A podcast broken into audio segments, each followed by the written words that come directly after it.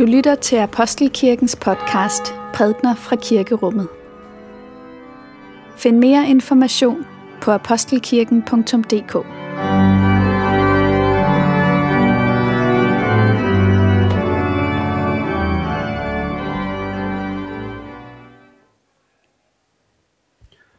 Godmorgen.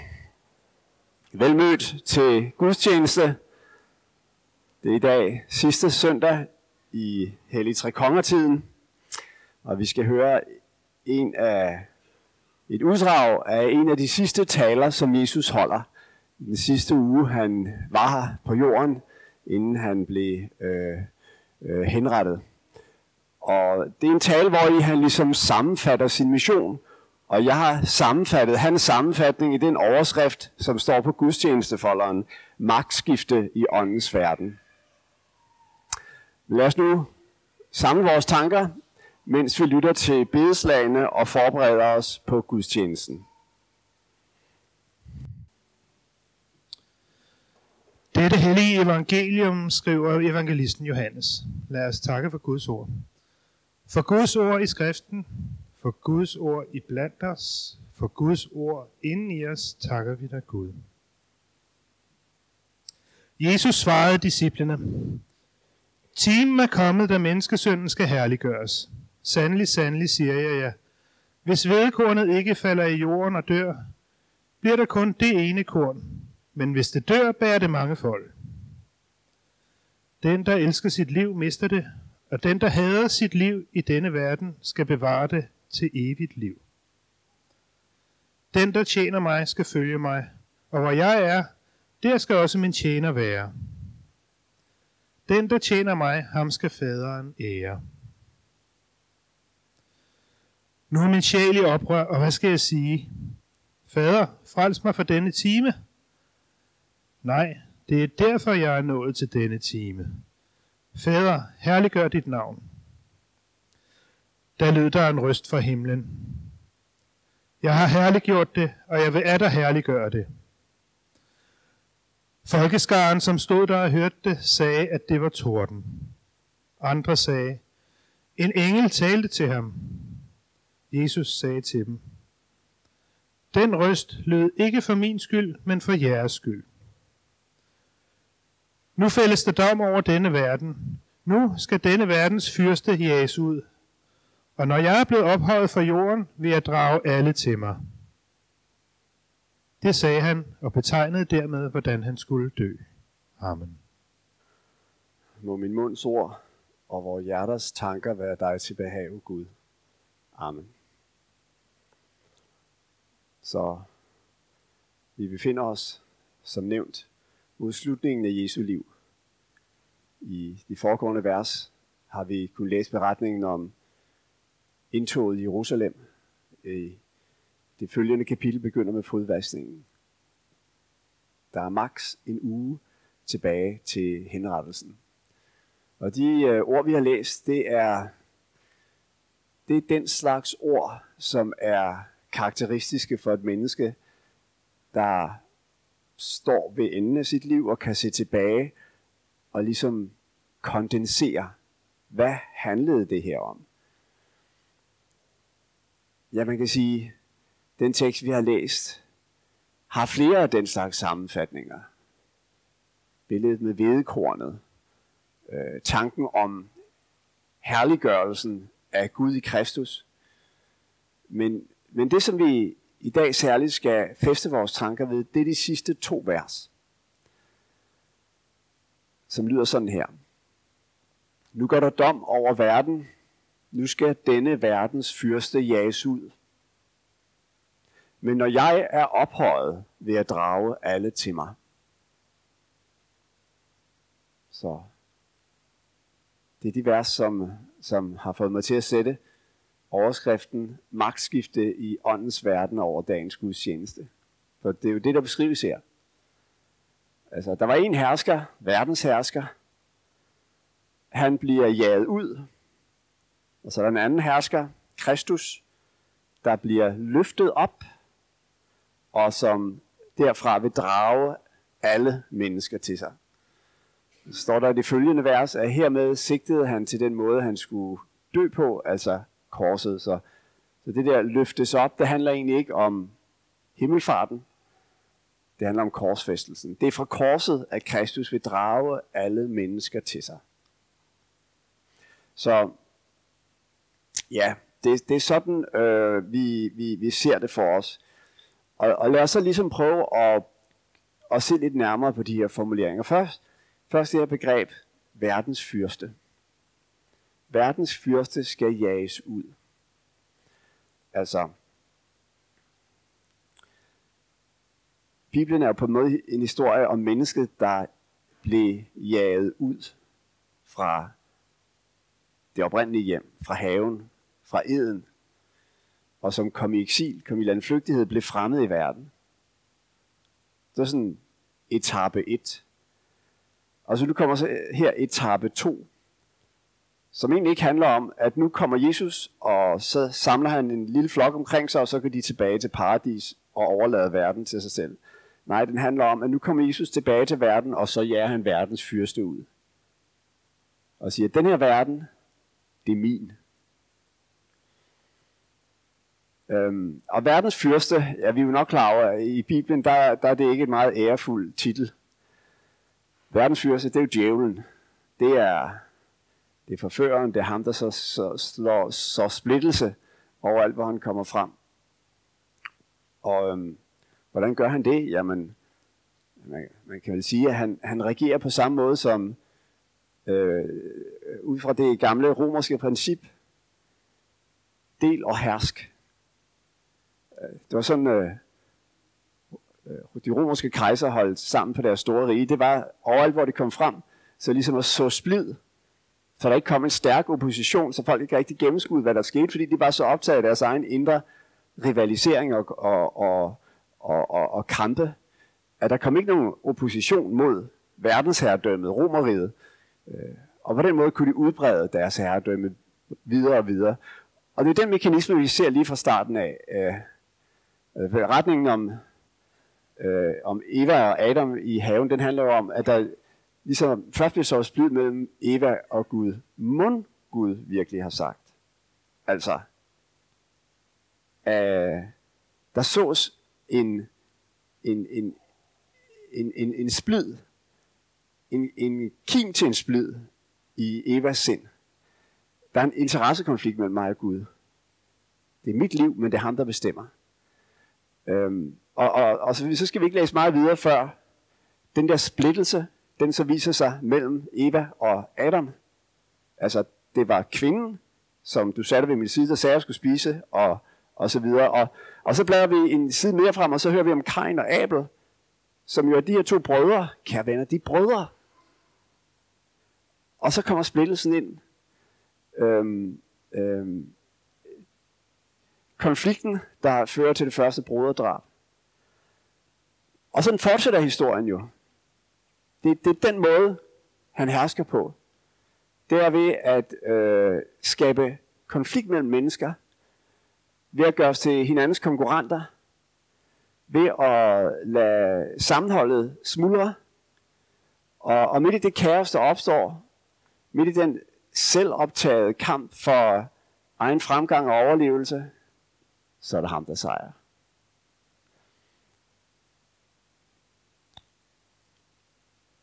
Jeg kom til at tænke på det, da jeg for nylig læste en, øh, en artikel om reklamer. Hvordan, hvordan fungerer reklamer? Og det her, det var sådan en forsker, der havde undersøgt det, og hans pointe var den her. Han siger, reklamer behøver ikke overbevise os. De behøver ikke, de behøver ikke argumentere for deres produkt, hvis de bare kan berøre os følelsesmæssigt. Hvis du bare ligesom kan se et billede eller høre en melodi, som, som ligesom i dig vækker en følelse af øhm, varme eller lyst eller øh, begær, øh, så er det sådan set ligegyldigt, om der bliver givet grunde til, at det her produkt er bedre end andre. Når du så står nede i supermarkedet og ser det produkt, så vil det, det give dig mindelser til den følelse, du havde. Du vil tænke, ah, det er jeg ikke helt endnu, men der vil jeg gerne hen. Jeg snupper den her. Så er, er mekanismen, forførelsesmekanismen i reklamerne, er sådan set, at de formår at gå bag om vores fornuft, bag om vores øh, vilje, øh, ved at øh, berøre vores følelser på en måde, som, som, som, øh, som gør, at vi øh, handler øh, uden i og for sig at, at, at tænke over det. Så det, er en, det, er en, det er en form for forførelse, der måske kan hjælpe os til at forstå, hvordan det her begreb verdens hersker skal forstås. Ikke som sådan en, der konfronterende sætter sin vilje igennem, men som formår at skabe en følelse af utilfredshed, som er med til at lede os øh, i, en, i en bestemt retning.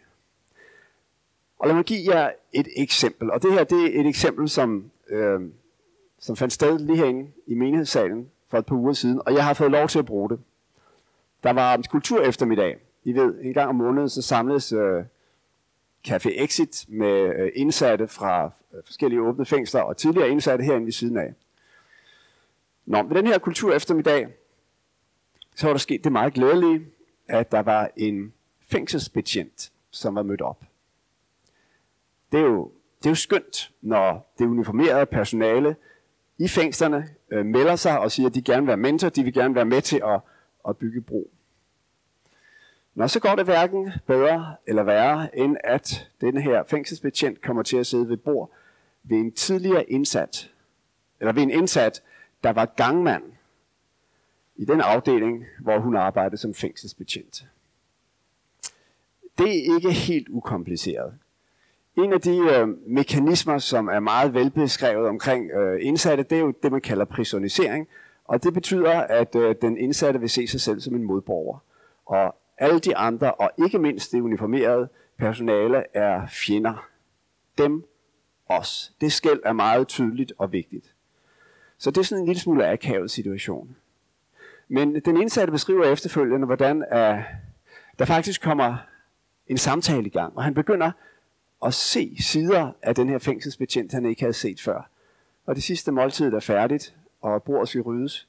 Så rejser han sig op. Han er gangmand. Det er den slags, han gør. Og skal til at tage tallerkenen ud. Så rejser hun sig og siger, nej, bliv siddende. Nyd din udgang. Og så samler hun tallerkenerne og går ud i køkkenet. Og det slog benene væk under ham. Og han sagde bagefter, han brugte det her ord, det var et lægende øjeblik. Der var noget, der begyndte at vokse sammen.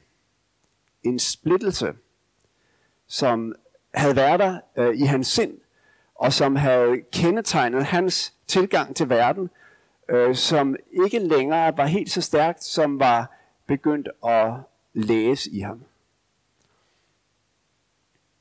Så, så meget om verdens fyrste og, og, og den måde, som han agerer på.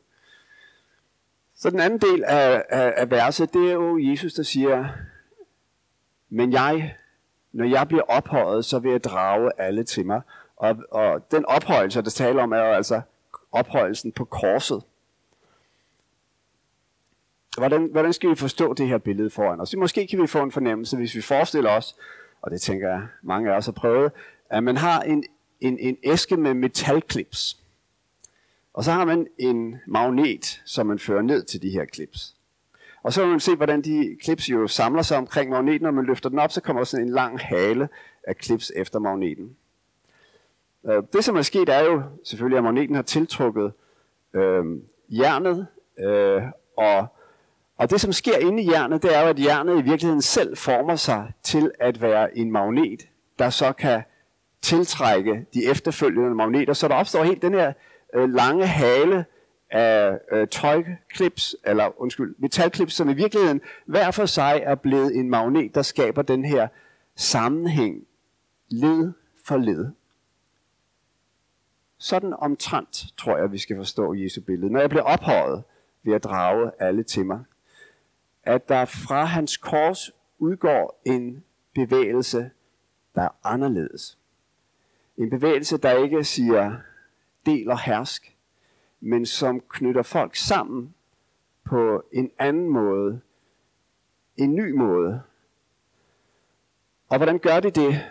Det gør det, fordi at selve hans komme er historien om overskridelsen af det ultimative skæld.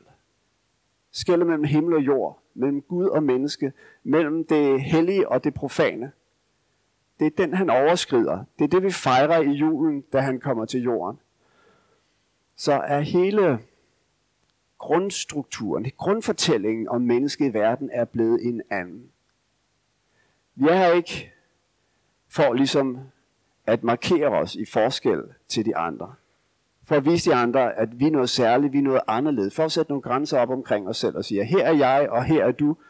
Og øh, øh, jeg vil gerne vise, at jeg ligesom er øh, overlegen, eller er berettiget, eller hvad det kan være. Hele den kamp, det spil, bliver på en måde øh, afviklet.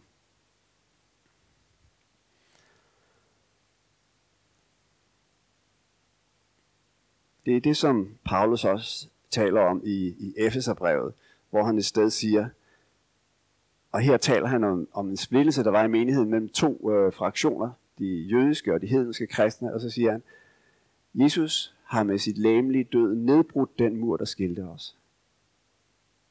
Så ja, så det, det er sådan den store vision, som beskrives i de her vers. Der går dom over verden, verdens fyrste, splitteren, der regerer ved at, ved at dele. Han jages ud, men jeg, når jeg bliver ophøjet ved at drage alle til mig. Så kan man så spørge, alt det, jeg har sagt nu, er det i virkeligheden ikke bare dybt alment menneskeligt? Er, er det ikke den slags, som øh, enhver politiker med respekt for sig selv vil sige? Det handler om, at vi skal ud over det her os og dem, og vi skal have en sammenhængskraft i samfundet, og, og hvad man ellers hører af politiske øh, buzzwords. Og en forstand vil jeg sige, jo, det er det. Det er ikke andet. Det er så, så elementært, så almindeligt menneskeligt, som det kan blive.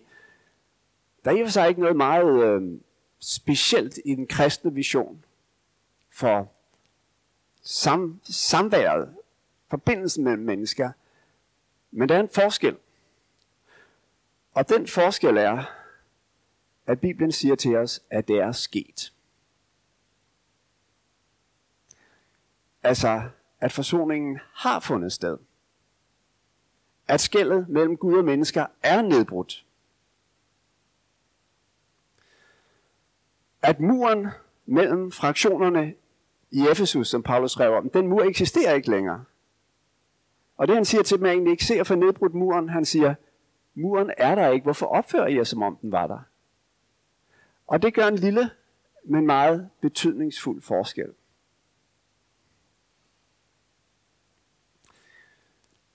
Når man, øh, når man vågner en morgen som i dag, sådan i første halvdel af februar måned, og ser ud af vinduet og ser, det er mørkt og koldt og vådt udenfor, der kan man godt få den tanke, den vinter, den holder aldrig op. Det, det bliver ved. Ikke?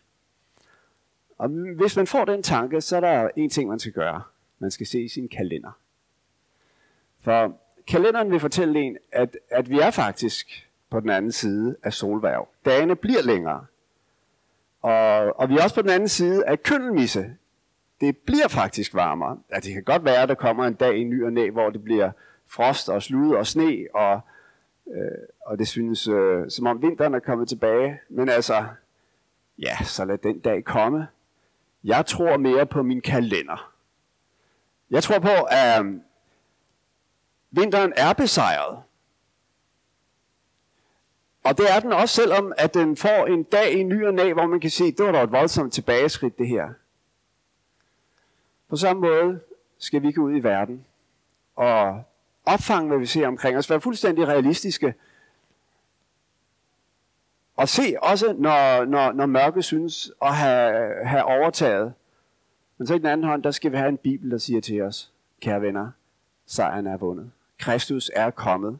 Han har nedbrudt skældet mellem Gud og mennesker, og dermed det skæld, som hele tiden opstår mellem os mennesker. Lad nu være opføre jer, som om det er der, for det er der ikke.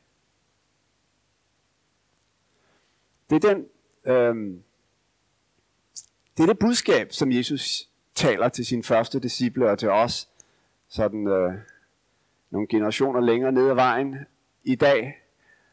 Han siger ikke til os, kære venner, nu skal jeg høre, her er min øh, ideologi, her er min forståelse af, hvordan verden hænger sammen, og hvordan I skal agere i verden. Værsgo, ud og falde ud i livet. Programmet skal, skal udrulles. Nej, det han siger noget helt andet. Han siger til os, kære venner, forsoningen er vundet. I skal ikke ud og skabe fred. I skal ud og erklære, at der er fred.